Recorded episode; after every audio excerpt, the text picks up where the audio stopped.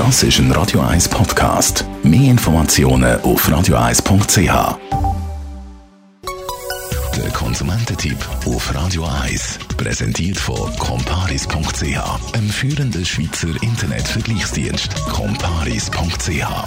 Ja, so im Homeoffice kann natürlich einiges passieren. Wenn man viel Zeit daheim verbringt, dann kann es auch mal zu einem Zwischenfall kommen. Zum Beispiel eben, dass der Kaffee über die Tastatur vom Computer leert und je nachdem dann der Computer dahin ist. Nützt einem da die Hausratsversicherung schon etwas oder ist eben besser, wenn man so eine Hausrat-Kaskoversicherung abschliesst? Friedrich Papp, Finanzexperte bei Comparis. Was ist überhaupt eine Hausrat-Kaskoversicherung? Ich habe jetzt von dem noch nie etwas gehört. Eine Hausrat-Kaskoversicherung deckt die Schäden am eigenen Hausrat, die man selber verursacht hat und aus Versehen entstanden sind. Ich mache ein Beispiel.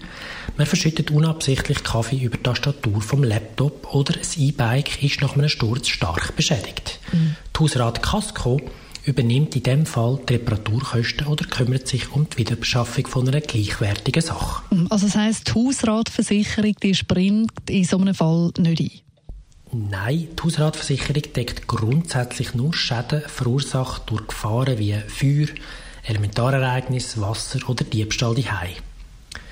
Die Hausrat Kasko bekommt man in der Regel als Zusatz zur gewöhnlichen Hausratversicherung. Was spricht denn jetzt für so eine Versicherung?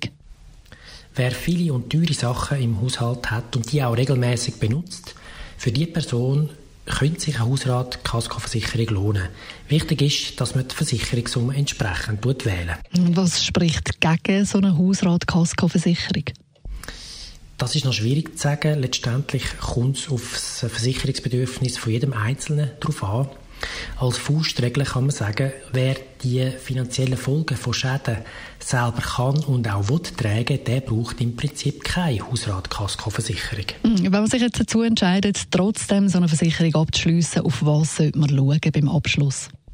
Bevor man eine Hausrat-Kasko-Versicherung abschliessen tut, immer prüfen, ob der Gegenstand, den man unbedingt will, dass er versichert ist, im Schadenfall auch von der Versicherung gedeckt ist.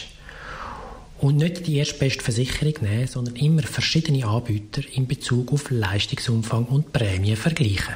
Danke vielmals, Friedrich Papp, Finanzexperte bei comparis punkt c h. Gibt es auch zum nochmal nachlesen im Netz. Das ist ein Radio eins Podcast. Mehr Informationen auf radio eis punkt c h.